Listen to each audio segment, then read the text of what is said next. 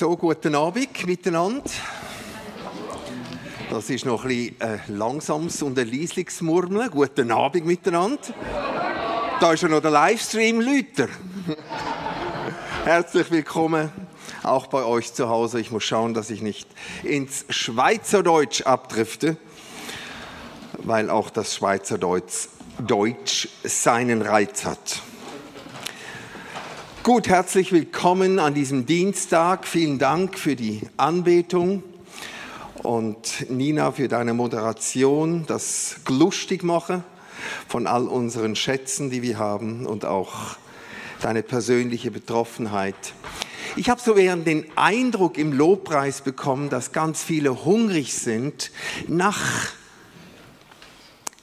Gottes Kraft, die auf uns kommt, nach Heilung, Befreiung und Wiederherstellung. Trifft das für einige von euch zu? Ja, für mich nämlich auch.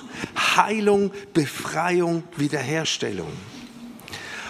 Und dieser Dienstag dient dazu, dass wir von dieser Kraft Gottes uns berühren lassen. Und ich glaube, auch heute wird es so sein. Der Titel dieser Botschaft, Sehnsucht nach Eden.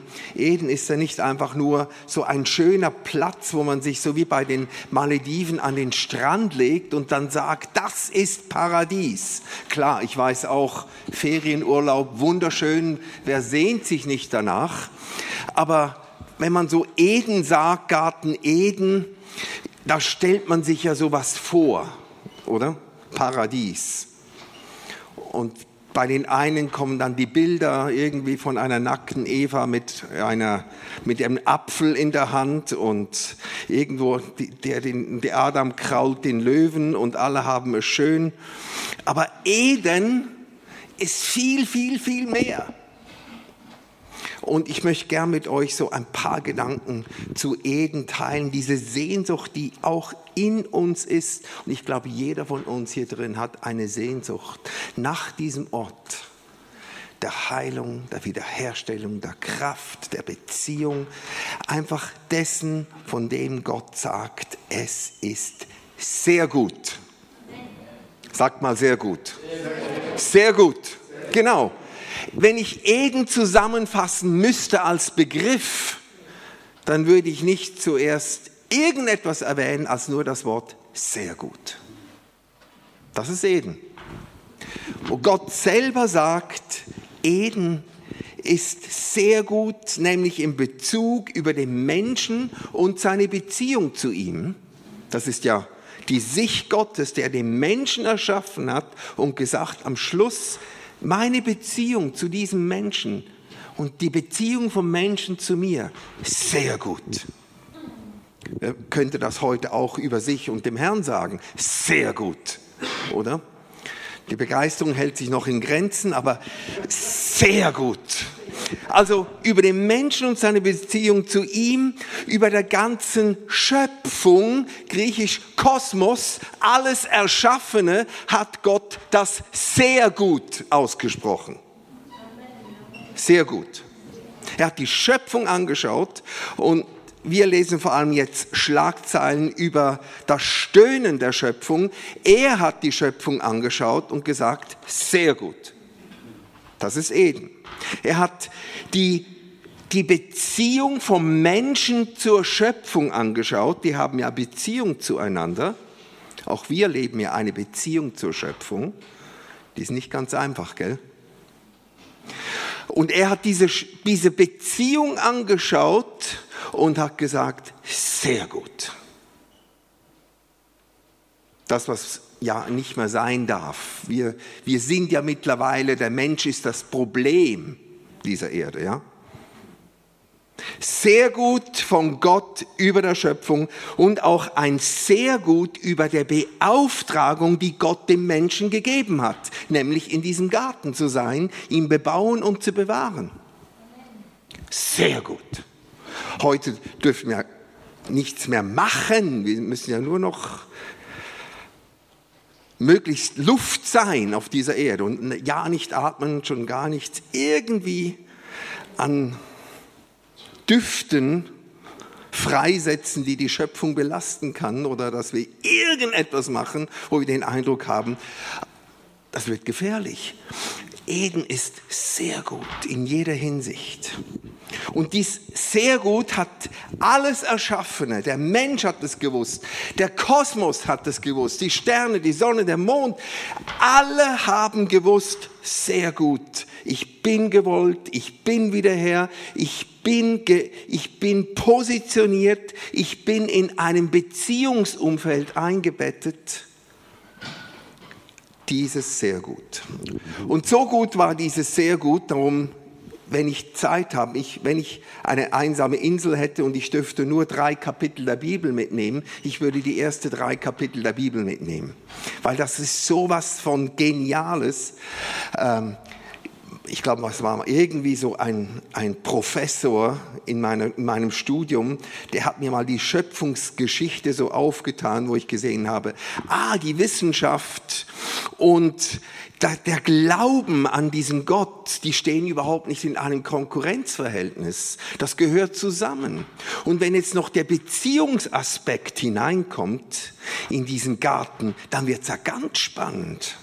Dann fängt das an zu leben. Dann muss ich das nicht zuerst historisch kritisch beurteilen, sondern dann bringt es mir Leben, weil dieses sehr gut so gut war, dass er Gott beschlossen hat, in diesem sehr gut zu leben. Schon mal drüber nachgedacht? Er hätte ja auch das sehr gut machen können und dann verkaufen können oder weggeben können oder einem anderen Gott geben können oder dieses sehr gut war so gut, dass er gesagt hat, das wird mein Lebensraum. Da wohne ich. Nicht ich gehe es besuchen, sondern ich bin da. So gut war das sehr gut. Nun, interessant schon, was in diesem Paradies alles gab. Kurz Klammer auf. Ich rede gern von diesen paradiesischen Zuständen, weil paradiesische Zustände so manchmal quer gehen gegen unsere religiösen Vorstellungen. Zum Beispiel, es gab ein Zeitverständnis schon im Paradies. Es gab ja einen Morgen und einen Abend. Also Zeit war da. Viele sagen, ich wünschte es, ich würde nicht mehr von der Zeit bestimmt. So ein Quatsch eigentlich, oder? Du willst nicht mehr von der Zeit getrieben sein, aber Zeit ist eine Schöpfung Gottes. Morgen und Abend war da. Das war ein Rhythmus da. Es gab Gestirne und wenn die Gestirne da war, gab es auch einen Rhythmus der Schöpfung. Es gab wahrscheinlich auch diese Gezeiten. Nun, ich weiß jetzt nicht, ob ich so weit gehen sollte, ich sagen, es gab Schnee da, aber ich weiß nicht. Die einen jubeln, wenn sie daran denken, es hätte ja auch Schnee geben können. Und für meine Frau aus Florida, das wäre eine absolute Katastrophe, überhaupt nachzudenken, dass paradiesisch nicht nur Sonne bedeutet. Aber das war paradiesisch, nämlich es gab auch Temperaturunterschiede. Wir denken immer, dass es müsste so immer so 22,8 Grad sein, so wie beim Humidor, bei den Zigarren, immer die gleiche Atmosphäre. Aber es heißt, der Herr wandelte in der Kühle des Abends.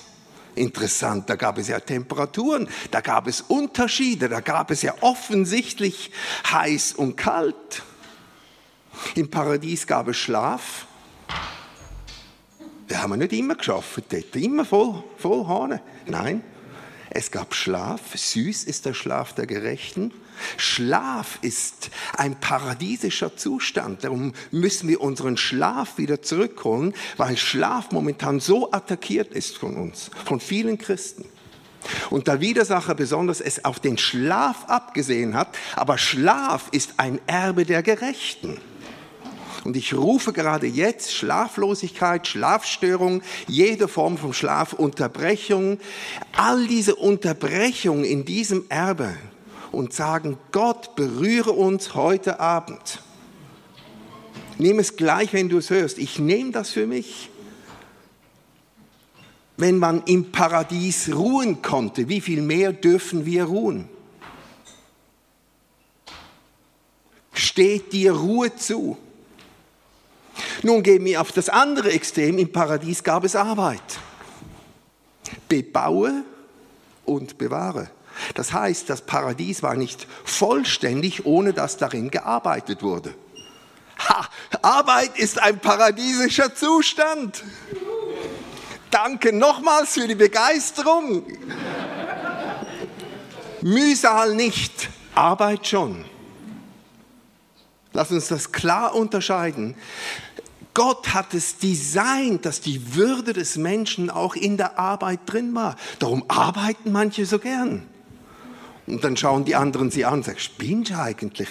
Lebst du nicht auf den Freitag, dass du endlich ins Wochenende kannst? Nein, wir arbeiten aus Berufung. Und darum sollten wir Christen, wir Jüngerinnen und Jünger Gottes, sollten die besten Arbeiter sein in unseren Betrieben. Ich meine das ernst. Und zwar mit einer Würde, nicht ausgelaugt, nicht ausgehundet, nicht ausgenutzt, aber in unserer Arbeit sollte diese Würde sein als paradiesischen Zustand. Dass es sogar vor Gott wichtig ist, Hand anzulegen. Und darum immer die Frage, warum machen wir Garten Eden so furchtbar langweilig, gell? Es ist spannend, ein spannender Gedanke, spannend zu sehen, spannend, wie sich Gott das auch vorgestellt hat.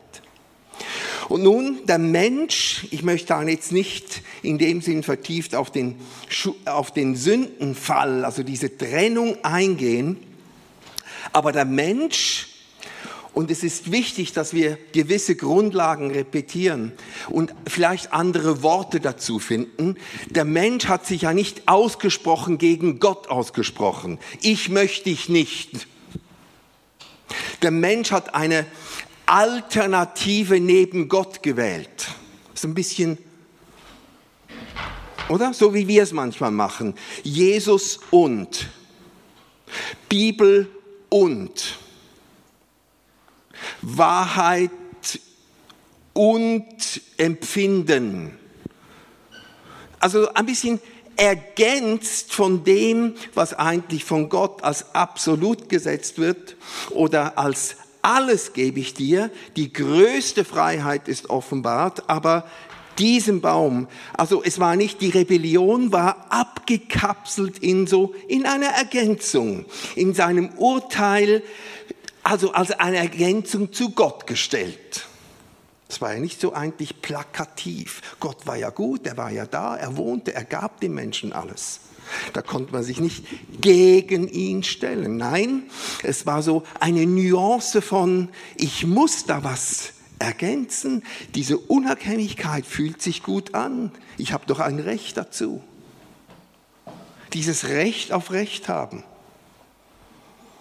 Und ihr wisst, dieser Ansatz, sich von diesem sehr gut zu trennen, hat dem Menschen den Zugang zu diesem Eden verwehrt. Das war ja nicht Gott, ja. Gott musste den Menschen aus diesem sehr gut verbannen, aber das war die Frucht unserer Entscheidung. Dieses sehr gut einzutauschen gegenüber unserer Unabhängigkeit ihm gegenüber. Das ist die Frucht deiner und meiner Entscheidung. Dass wir nicht Eden in uns tragen, das ist die Frucht deiner und meiner Entscheidung. Das können wir nicht Gott in die Schuhe schieben, sondern wir haben immer und sind ständig am Wählen. Weil der freie Wille uns nicht genommen ist. Aber wir haben diesen Zugang verloren. Und wir haben, muss euch mal vorständlich, irgendwo, sie sahen diesen Zugang verschlossen, verwehrt und sie wussten, no way back, wir können da nicht mehr zurück. Wir wissen, da wäre es eigentlich. Spätestens draußen hat es ihnen wohl gedämmert, was sie da eingelöst haben. Aber ich möchte diesen Gedanken noch kurz da bleiben, weil ich finde den auch für unsere Zeit enorm spannend. Wir stellen uns ja den Eden, es ist einen Garten. Und warum hat Gott in diesem ganzen Schöpfung, in dieser ganzen wunderbaren Kosmos einen Garten angelegt und außerhalb des Gartens, von dem, das war ja offensichtlich was, von dem wird nichts berichtet. Habt ihr euch das auch schon mal überlegt? Es gab einen Garten und offensichtlich gab es eine Gartengrenze und der Mensch musste außerhalb dieser Grenze. Diese Grenze gab es ja schon vor dem Sündenfall. Da gab es also eine Umrandung und ich glaube, das war die Absicht Gottes, dass sie unter diesem sehr gut den Garten immer mehr erweitern würden. Ich glaube, es war die Absicht Gottes, dass der Mensch in seinem Kultivieren und Bewahren plötzlich an die Grenze kommt und merkt, hey, wir möchten diesen Garten erweitern. Es geht weiter. Wir möchten diese Ordnungen erweitern von Gott. Wir möchten dieses sehr gut von Gott über die ganze Erde verteilen. Das wäre die Freude Gottes gewesen. Weil die Menschen wären ja gewachsen. Die hätten sich multipliziert. Die Familie Adam, die hätte Kinder gehabt und Kindeskinder und Kindeskinder. Und Enkel und Urenkel. Irgendwann wäre der Garten zu klein gewesen. Vermehret euch, die Grenzen erweitern und so ist das. Wir haben einen Gott des Wachstums, wir haben einen Gott der Erweiterung. Wir haben einen Gott, der immer wieder sich weiter erweitert. Und das wäre das Ziel gewesen. Das wäre absolut und das wäre dann nicht irgendwo, versteht ihr, außerhalb der Grenze wäre es dann die verfluchte Erde gewesen, sondern das wäre einfach ein Zustand gewesen, von dem Gott sagt, es war gut, aber noch nicht sehr gut.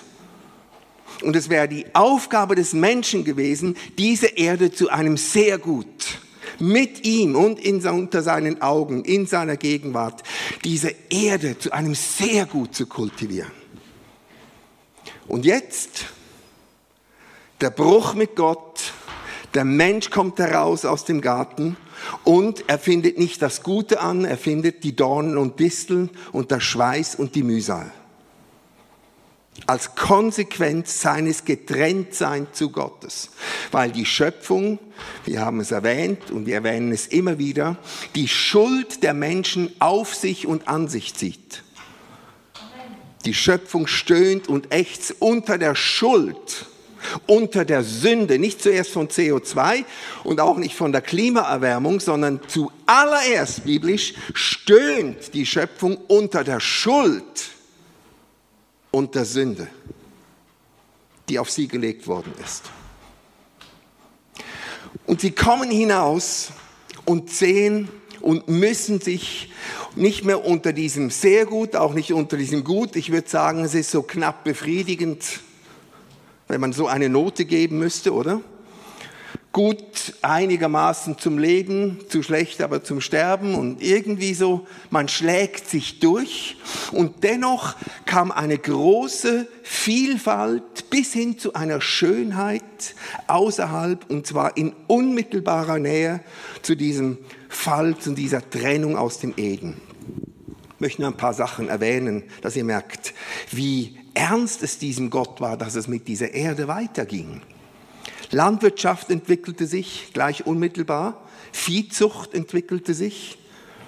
Adam, oder, war ein Viehzüchter. Das hat erst nicht irgendwo nach den Höhlenmenschen angefangen, sondern der Gedanke, die Tiere zu kultivieren und zu nutzen, war eine sofortige Maßnahme, nachdem sie sich bewähren mussten. Landwirtschaft mit dem Kain, er war Ackerbauer. Der Städtebau entwickelt sich sofort. Und das war nicht einfach negativ, die Stadt-Land-Dynamik, die wir jetzt haben, die wir auch in unserer Politik spüren, wurde da schon gelebt. Städte haben sich entwickelt und Menschen haben sich hin zu Städten gefühlt und es gab andere, das heißt es, die wurden Nomaden und andere lebten auf dem Land. Nomadenvölker, die wir auch heute noch haben. die ein völlig anderes Lebensentwürfe haben, ein völlig anderes Leben in Bezug zur Schöpfung. All das wurde sehr schnell entwickelt und hat sich entwickelt. Musik entwickelte sich, namentlich sogar mit denjenigen, die verantwortlich waren. Nicht nur Musik, sondern Handwerk und Industrie entwickelte sich. Jetzt denke ich, ja, Heimatland, was wäre passiert, wenn all das im Garten stattgefunden hätte? Oder? Eine Landwirtschaft im Garten, eine Industrie im Garten, ein Handwerk im Garten, eine Stadt im Garten. Wäre das möglich gewesen? Wie hätte das ausgeschaut? Spannend.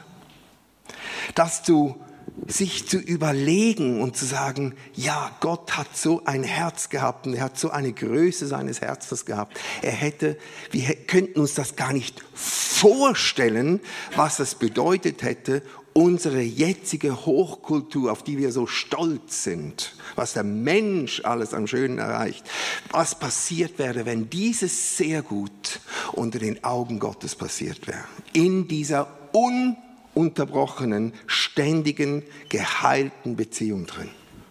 Das können wir uns gar nicht vorstellen, diese Schönheit. Aber was heißt das nun? Ich möchte jetzt nicht nur über Eden schwärmen, das ist jetzt schon einige Jahre zurück.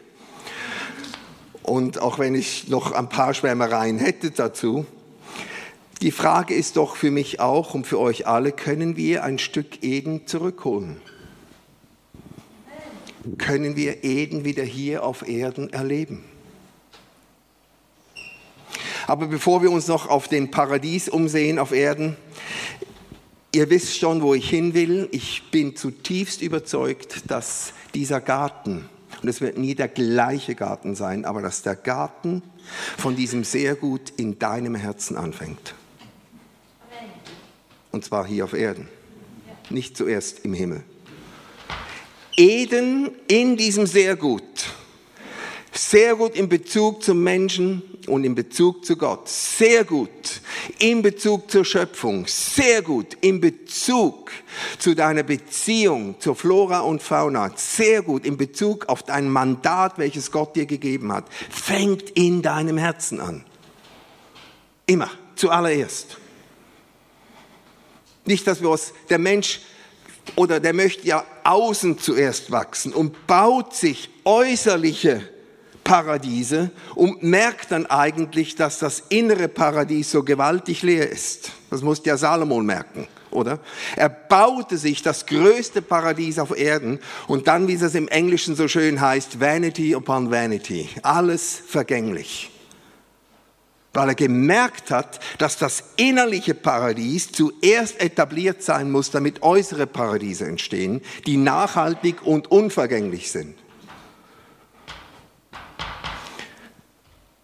Und dieser Prozess, dieses sehr gut Gottes, und ich möchte es auch denjenigen noch sagen, die im Livestream zuschauen, die nicht häufig Gäste hier in der Schleife sind oder die uns noch nicht so gut kennen, das sehr gut Gottes fängt in dem Moment an, wo du diesen Gott, dieses sehr gut Gottes hat einen Namen, nämlich Jesus Christus. Und wenn du diesen Jesus Christus in dein Herz lässt, fängt sehr gut an. Nicht zuerst Umfeld und Chef und Familie und allem, sondern in deinem Herz fängt dieses Stück Garten an. Du bekommst sofort einen wiederhergestellten Garten in dir, der sehr gut ist. Und ich kann es euch beweisen. Im 2. Korinther 5,17 ist jemand in Christus, so ist er ein neues Geschöpf. Das Alte ist vergangen, siehe, es ist neu geworden. Neu hier im Grundtext nicht repariert, nicht wiederhergestellt, brandneu. Es hat es so noch nicht gegeben. Neu. Klopf mal so auf deine Brust und sag neu, sofern Jesus drin wohnt. Neu. Geschöpf ist neu. Wirklich neu. Nun, Es heißt, ich stehe ja an der Tür und ich klopfe an, sagt Jesus in Offenbarung 3,20. Und wenn jemand meine Stimme hört und die Türe auftut, das sind ja beide Sachen, du kannst die Stimme hören und die Türe nicht auftun, oder? Ist möglich. Also hören ist das eine, tun aufgrund des Hörens ist das andere. Dann werde ich zu ihm hineingehen und das Mahl mit ihm halten und er mit mir. In anderen Worten, dieses Sehrgut Gottes steht an unserer Türe, steht an deiner Türe und bringt eine Mahlzeit mit. Ich sage, was können wir diesem König, wenn er kommt, in uns, in diesem Schlachtfeld unseres Lebens, und wenn wir denken, wir haben noch ein gutes Leben und sind gottesfürchtig und sind auch noch ein bisschen fromm und geben auch noch Gaben, dann ist das auch Müll. Sorry, wenn ich das jetzt so ausdrücklich sage, weil es genügt Gott noch nicht, dass es uns errettet. Niemand kommt zum Vater, außer denn durch mich. Also auch die guten Werke reichen nicht. Der reiche Jüngling, erinnern wir uns, auch das hat ihm nicht gereicht, sondern was reicht ist, wenn Jesus mit dieser Mahlzeit, und was bringt er denn? Er bringt sich, er bringt sein Blut, er bringt sein Fleisch in dein Herz hinein und er sagt, mein Liebe, meine Liebe, mein lieber Sohn, Tochter, von dem, was ich dich jetzt von jetzt an nenne, trink mein Blut und iss mein Fleisch. Mein Blut der Versöhnung, mein Körper, den ich hingegeben habe, angenagelt habe am Kreuz, die Versöhnung auch für dich, der ganzen Wiederherstellung an Leib, Seele und Geist. Das ist das Versöhnungsmahl. Er kommt hinein, um zu sagen, von jetzt an ist im tiefsten deines Herzens ist Wiederherstellung. Ich pflanze sofort einen Garten Eden in dir. Sofort. Und andere sagen, ich spüre gar nichts und ich habe jetzt das einfach so rationell mal in meinem Kopf gemacht oder ich habe keine Hühnerhaut gekriegt oder mich hat es nicht umgehauen oder die Schwiegermutter ist auch immer noch die gleiche oder was auch immer. Es ist kein Unterschied, aber aus Glauben fängt dein Garten an, ob du es jetzt spürst oder nicht. Ich habe es mit 7 Jahre alt war ich, habe ich es sehr genau gewusst. In einem schönen christlichen Umfeld aufgewachsen und ich wusste, ich brauche den, der in mein Herz kommt. Ich brauche ihn einfach. Und ich wusste diesen Punkt, als er mit mir in diesem Kajütenbett mit mir das Mahl feierte. Mit sieben. Und ich wusste es genau. Und ich wusste, alles mag noch nicht ändern. Die Umstände sind die gleichen, aber der Garten hat angefangen. Und ich möchte es einigen von euch sagen. Der Garten ist da. Er hat angefangen. Und wenn er da ist, fangen wir an, diesen Garten zu kultivieren. Fangen wir an, diesen Garten zu erweitern. Wir dürfen. Ziel ist, dass dieser Garten wie aus uns herauskommt, herauswächst. Die Bibel nennt das die Ströme des lebendigen Wassers, die aus uns herauskommen. Ist für mich ein anderes Bild, wie wenn das, was wir innerlich kultivieren, dass diese Kultur aus uns anfängt herauszukommen. Das ist wirklich frisches Wasser, das ist lebendiges Wasser, wie aus dem Paradies diese Ströme des Wassers herauskamen. Soll aus deinem Herzen, sollen diese Ströme freigesetzt werden, sofern du denn kultivierst, welches Menschenleben bringt. Nicht, weil du musst, sondern weil es ein Resultat ist dessen, was du mit deinem Gott lebst. Und dieser Prozess dessen, dass etwas wächst und aus dir herauskommt, das ist diese Einwilligung, nennt man Jüngerschaft. Ein Wort, das gar nicht so wahnsinnig populär ist. Ich kann es ja selber. Der Prozess dessen, dass man einwilligt, diesen Garten, oder? Mit an diesem Garten zu arbeiten und auch jemanden zu haben, der dich darin coacht und dir das erklärt, das nennt man Jüngerschaft. Und der Prozess dessen, dass dann durch diese Jüngerschaft etwas verändert wird, nennt sich Heiligung. Das ist ein wunderschönes Wort. Hat überhaupt nichts mit einfach aufgesetztes Frommsein zu tun, welches die Leute so abturnt. Musste jetzt gerade für jemanden nahe, der unserer Familie ist, durfte ich eine Urnenbeisetzung machen auf freiem Feld. Und derjenige, der da gestorben ist, der hatte es überhaupt nicht mehr mit der Kirche. Der hatte so ziemlich alles verbockt, was man mit der Kirche verbocken kann. Und dann, als er gestorben ist, hat dann die Tochter mich angerufen oder mich angefragt und gesagt, wäre es irgendwie noch eine Möglichkeit, dass du so eine Feier organisieren könntest, wo sich auch Menschen wohlfühlen, die so nicht mehr so gleich ticken. Ich habe es geliebt. Keine Abstriche zu machen, die Wahrheit zu sagen, aber in einer Art und Weise, wo so viel Wasser rauskommt, dass Menschen, die Gott so fern sind, so viel Hunger und Durst bekamen. Und um dieses Wasser geht es. Es ist Heiligung, diese Jüngerschaft und Heiligung. Verstehst du, wir können das nicht rein mit Wissen, können wir diese Prozesse nicht fördern.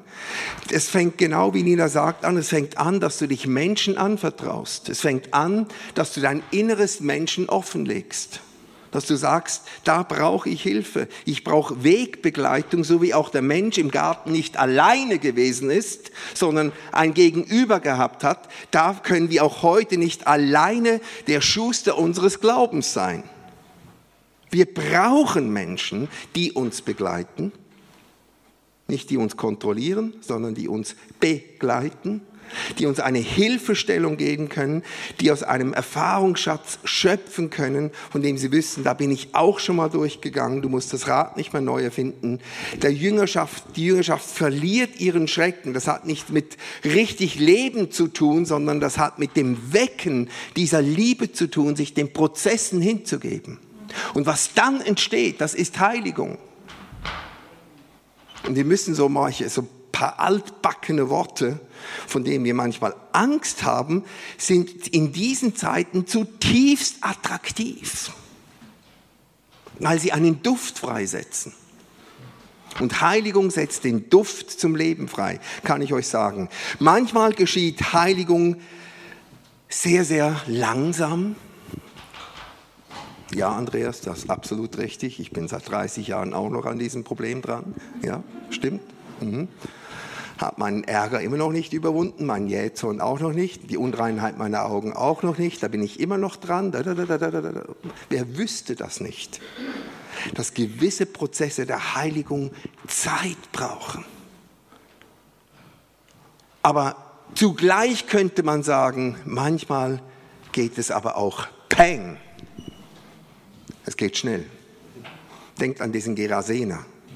Geplagt von dämonischen Mächten, Hunderten von denen, sich selbst geschunden, sich selbst Wunden zugeführt, nackt, in einem Irren, in einem Wahn, sodass alle von ihm fortgelaufen sind. Keine Ketten gab es, um diesen Mann zu bändigen. Und in der Kürze, als er Jesus begegnete, heißt es, er saß bei gesundem Verstand bei ihm. Das ist Peng. Sag mal Peng. Peng. Ja? Peng. Peng. Genau. Nicht, dass wir immer denken, lange Prozesse. Ich habe nichts gegen lange Prozesse, aber in meinem Herzen habe ich auch Peng. Und wenn wir dieses Peng verlieren, verlieren wir einen riesigen Teil vom Evangelium. Ich glaube an sofortige Wiederherstellung und Befreiung. Es kommt die Zeit, wo dämonische Mächte auch vom Okkultismus automatisch und sofort die Knie beugen müssen und rausgehen müssen. Es kommt die Zeit, wo Schizophrenie, es kommt die Zeit, wo irrige Wahnvorstellungen, es kommt die Zeit, wo krankhafte Seelen, wo es noch keine Medikamente auf dem Markt gibt, augenblicklich die Knie beugen müssen vor dem Namen Jesu. Es kommt die Zeit, wo wir an diesen Stellen, wo wir noch wenig bis gar keine Autorität haben, einen Durchbruch erleben werden, wo Menschen augenblicklich frei werden. Peng! Get used to it. Gewöhn dich dran. Und ich weigere mich dran zu gewöhnen, dass alle Heiligung, alle Wiederherstellung immer nur 20 Jahre dauern muss. Ich finde es super, wenn wir Prozesse machen. Und ich finde es super, wenn wir uns Zeit lassen. Aber entleeren wir das Evangelium der Kraft nicht. Dass Gott kommen kann wie ein Wirbelwind. Aber ihm geht es nicht nur einfach nur um das Peng. Ihm geht es, dass wir ihm gleichgestaltet werden. Und dieses Peng muss dann eben auch mit dem Charakter zusammenkommen. Dass etwas in sein Bild hineinkommt. Wir spielen nichts gegeneinander aus. Aber wir sagen Wiederherstellung. Dieser Garten möchte ich dir noch einmal wirklich lustig machen. Siehst du ihn vor deinen inneren Augen? Siehst du, dass da ein Eden ist? Vielleicht noch nicht.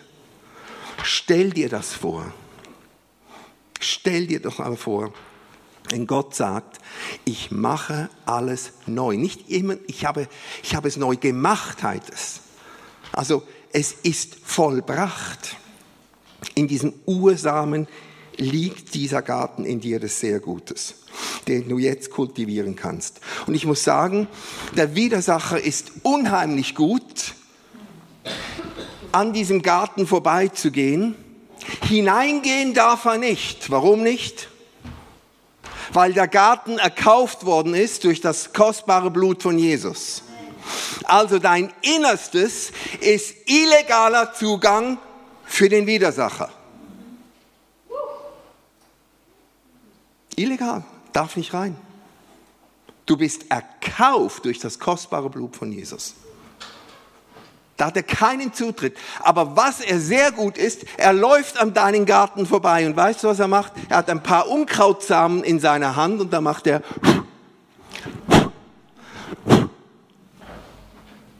Und diese Unkrautsamen, das ist wie diese Fallschirmchen vom Löwenzahn, die jetzt wieder fliegen, gell? Und du gehst durch deinen Garten und sagst, ja, Scheibe nochmal, ich komme nicht nach, oder? Unser Grundstück ist gerade nebendran, das ist hoffnungslos, oder? Englischer Rasen, ja, hast du vergessen. Und das ist genau das, was der Widersacher macht. Er kann nicht rein, aber er macht... Und diese Samen vom Unkraut fallen in dein Herzen. Und dieser Samen in dieses, was der Herr wiederhergestellt hat. Und diese Samen, das kann Unzufriedenheit sein, das kann ein Murren sein, das kann die Anklage sein, das kann ein Missverständnis sein, das kann das sein, um diesen Garten wieder zu verunkräutern. Und darum müssen wir ihn pflegen. Der Garten wächst und gedeiht nicht und expandiert nicht, wenn wir ihn ruhen lassen. Expansion und Bewahrung ist in deiner Hand, nicht in Gottes Hand. Dir ist das Mandat gegeben, den Garten zu kultivieren, nicht Gott. Ich sage, Gott, jetzt kannst du mal machen, oder? Ja, der sagt, ja, mach du. Wir haben die Autorität, den Garten zu kultivieren. Er versucht es zu blockieren durch diese Unkrautsamen. Und ich muss sagen, eine Samen, der immer wieder aktuell wird, ist zum Beispiel auch eine Widersacherpflanze. Ich will es mal so ausdrücken. Der Widersacher hat ganz ein Arsenal von Pflanzen. Gott hat Heilungspflanzen, versteht ihr, die Heilung bringen bis hin zu den Nationen. Der Widersacher hat Pflanzen, wie zum Beispiel die Pflanze der Bitterkeit, die im Hebräerbuch als ein Unkraut beschreibt wird, die Wurzeln schlägt. Und der Widersacher kommt vorbei und macht so und läuft wieder weiter. Und dieser Samen der Bitterkeit, weißt du, was das ist? Das ist zum Beispiel wie nur ein Nicht-Verstanden-Werden, eine leise Enttäuschung, die dann plötzlich auf dem Garten in dieser schönen Erde landet und du merkst gar nicht, dass dieser Same da gelandet ist. Und du kommst zurück nach ein paar Tagen und siehst, da ist eine Pflanze entstanden. Wie schön. Und du merkst aber, diese Pflanze gehört eigentlich nicht in deinen Garten. Aber du beugst dich hin und nimmst ein bisschen von diesem Blättchen und du nimmst sie ein bisschen auf deine Zunge und fängst sie an zu schmecken. Und siehe da, sie lindert deinen Schmerz der Ablehnung. Sie lindert und betäubt den Schmerz deiner Enttäuschung. Ja, dann lasse ich sie doch mal weiter wachsen. Und du gehst weiter. Und du gehst wieder zu ihr zurück und du siehst, sie hat sich mehr entwickelt, sie ist stark geworden. Und du isst wieder von ihr, bis du merkst, ich komme nicht mehr von ihr los. Und wenn du sie auszureißen versuchst, dann merkst du, dass sie so ein Pfahlwurzler ist. Weißt du, was das ist? Das ist die treiben die Wurzel wie ein Pfahl tief in den Erdboden rein und du kannst sie mit dem Finger nicht mehr holen. Du reißt sie zwar ab, da am Neck, an diesem Ansatz, dem Wurzelansatz, aber weil du den Pfahl nicht erwischt, wird die Wurzel weiter wachsen und sie wird genau wieder da kommen und umso stärker werden. Selbstverständlich würden wir Bitterkeit ja nicht so krass beschreiben, oder? Wir glasieren sie eher ein bisschen fromm. Ist ja alles in Ordnung, ich habe gar nichts, aber ich habe doch ein bisschen geschmeckt und es hat mir Linderung verschafft, jemanden zu haben oder zu kennen, dem ich sagen kann, wenn das nicht gewesen wäre, dann. Das ist der Anfang einer Pfahlwurzel, die du selber nicht mehr ausreißen kannst und die deinen Garten versaut. Und wir brauchen nachher dieses Kreuz. Ich kann euch sagen, das ist dieses Kreuz da hinten. Ich brauche es viel. Ich brauche es sehr viel.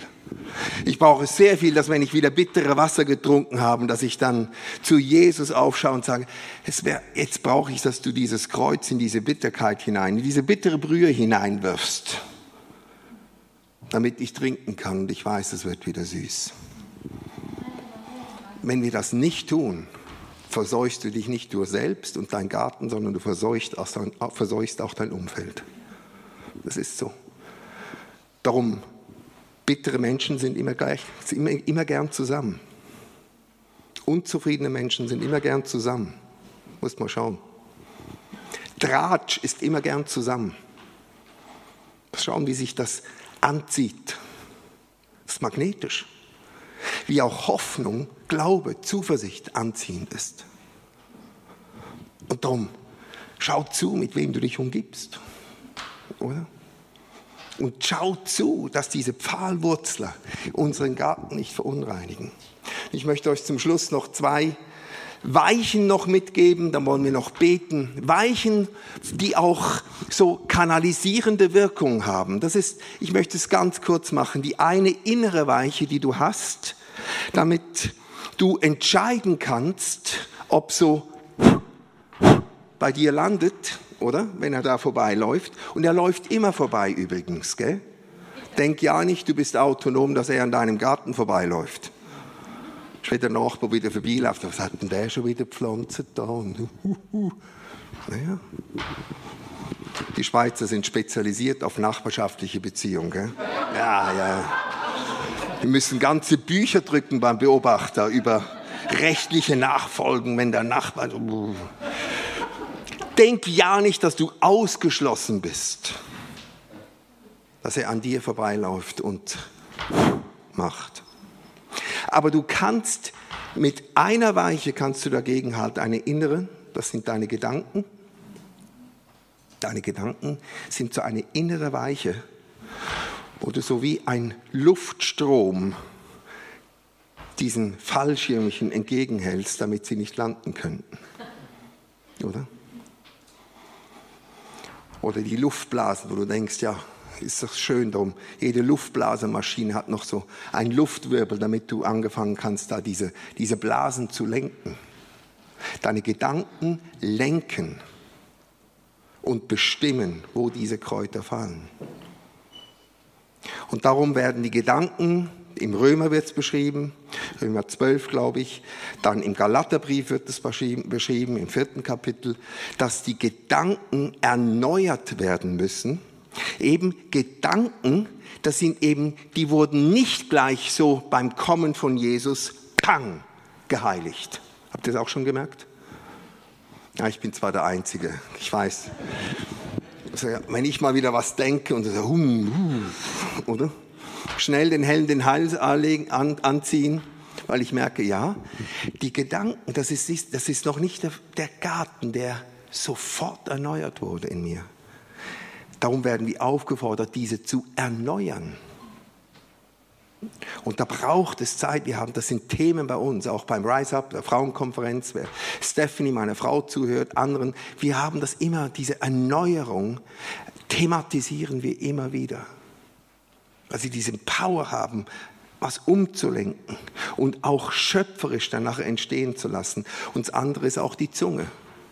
Gedanken und Zunge. Die Zunge ist eine äußere Weiche, die du sehen kannst. Gell? Die siehst du. Die ist eine Weiche. Und Jakobus schreibt ganz verzweifelt über die Zunge. Die Zunge aber kann kein Mensch zähmen. Ja, das stimmt. Sie ist ein ruheloses Übel voll tödlichen Gifts. Mit ihr preisen wir den Herrn und mit ihr verfluchen wir die Menschen, die nach dem Bilde Gottes geschaffen sind. Aus demselben Mund geht Preis und Fluch hervor. Das soll, meine Brüder und Schwestern, nicht sein. Ich habe noch ganz wenig Zungenpredigten gehört. Fürs Sprachengebet schon, aber Zungenpredigten wären mal wichtig, thematisiert zu werden. Diese Schizophrenie, dass aus dieser Quelle beides Segen und Fluch kommt. Und nein, er hat da nicht die Welt gemeint, er hat uns Christen gemeint. Sorry. Christlich fromme Flüche. Man kann auch fromm fluchen. Hast du gewusst? Das ist nicht die böse Welt, sondern dies, meine Brüder und Schwestern, soll nicht sein. Wir bestimmen mit dieser Weiche in uns auch Segen und Fluch, der auch auf uns zurückkommt. Da gäbe es viel zu sagen. Aber in Zukunft, glaube ich, sind solche Gedanken, sind solche Worte, es gibt andere Gates, andere Öffnungen wie die Augen, wie die Ohren, werden matchentscheidend sein, dass unsere Eden in uns zum Blühen kommen und dass diese Eden in uns überschwängen können und dass sie aus uns herauskommen können und dass, wenn sie es nicht tun, dass nicht der Gott und der andere und der Widersacher schuld sind, sondern dass wir diese Werkzeuge dessen nicht brauchen, die Gott uns gibt und uns auffordert, sie zu benutzen.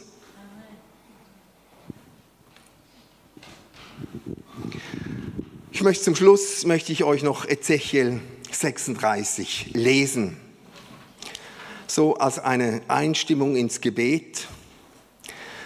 Weil ich glaube, das innere Eden, welches du trägst, glaube ich, dass diese Erde, diese Welt auch nochmal ein Eden erleben wird. Nicht erst im Himmel. Ich glaube, dass wir Orte und Plätze sehen werden, die in einer gewaltigen Wiederherstellungsautorität leben. Wir thematisieren das immer wieder mal aus verschiedenen Blickwinkeln, aber heute nur zu sagen, ja, Gott wird es tun, er hat es verheißen, angefangen mit dem Volk Israel Und Ezechiel 36 gehört zuallererst zum Volk Israel, das meistgehasste, meist umkriegste, umkämpfteste, vertriebene, getötete Volk auf Erden. Dieses zerschundene Volk gibt er zugleich die größte Verheißung, dass es eine Zeit geben wird, wo dieses Volk eine Qualität haben und aufweisen wird, die Eden gleicht. Und das ist nicht im Himmel, das ist auf Erden. Wir sehen Ansätze davon, aber ich glaube, wir werden sehen, wie Gott sich noch einmal in einem Maß verherrlichen wird. Und ich glaube, dass wenn es für dieses Volk gilt, weil wir eingepfropft sind, auch in diesen älteren Bruder, in diesen wunderbaren Ölbaum, glaube ich, dass es auch für dich und mich anfängt zu gelten. Dass auch unser Inneres, auch unser Äußeres verändern kann. Darum habe ich Hoffnung. Die Hoffnung stirbt tatsächlich zuletzt. Ich habe Hoffnung auch für unser Land. Ein paar Gerechte reichen, um mit Gott zu rechnen und zu sagen, das kannst du nicht machen. Ein paar bußfertige Herzen reichen, um Buße zu tun, sodass den Heuschrecken und dem Hunger gewährt wird. Ein paar von diesen Critical Mass, von diesen Menschen, die mit Gott rechten, so wie ein Abraham gerecht hat mit ihnen und gehandelt hat, einen Viehhandel gemacht hat. Und wenn es nur 5, nur 20, nur 10, nur 5. Darum habe ich Hoffnung, dass wir Wiederherstellung erleben. Inmitten von aller Dunkelheit und auch inmitten von aller Zerstörung. Aber schließt mal die Augen. Ich möchte euch diese paar Verse noch als Erquickung lesen. Es ist eine wunderbare Zusammenfassung. Sehnsucht nach Eden. Im Ezechiel 36, im Vers 25. Ihr könnt mal entspannen und euch das so vorstellen.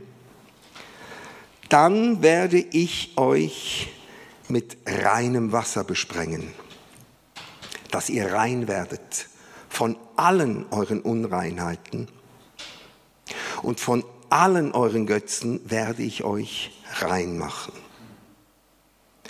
Und ich werde euch ein neues Herz geben und einen neuen Geist in eures Inneres legen. Ich werde das steinerne Herz aus eurem Leib herausnehmen und euch ein fleischernes Herz geben.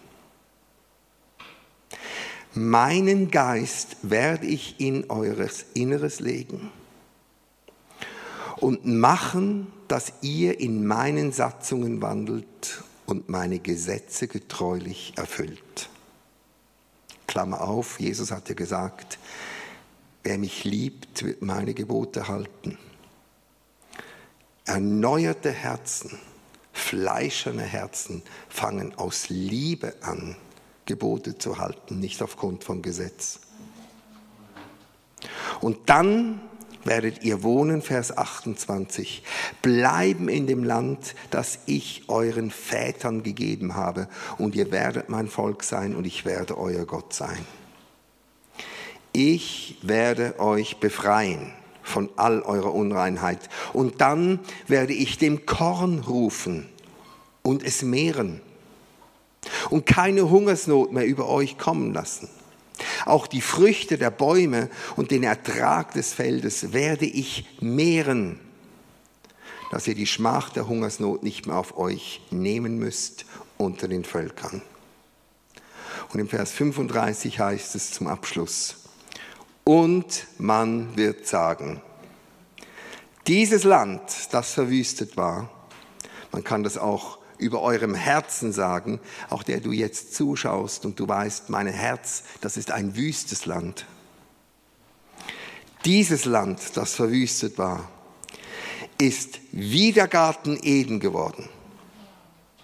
Und die Städte, die in Trümmern lagen, die verwüstet und niedergerissen waren, sind nun bewohnt und befestigt. Der erste Titel dieser Botschaft war eigentlich Sicher wohnen. Momentan haben wir wieder Glanzprospekte für den Frühling im Haus von allen Häusern schöner wohnen. Ich sage sicher wohnen. Sicher wohnen. und dass wir über unseren Herzen sagen, die verwüstet worden sind, sie werden wie der Garten Eden. Wie? Nicht, sie werden zum Garten oder wie? Es ist ein Vergleich. Es ist, da wird ein Bild gemalt, dass das, was verwüstet worden ist durch den Zorn des Widersachers, dass das Potenzial hat, zu diesem sehr gut zu werden. Sehr gut. Und das sehr gut hat in all denen, die ihn anbeten, hat es bereits angefangen.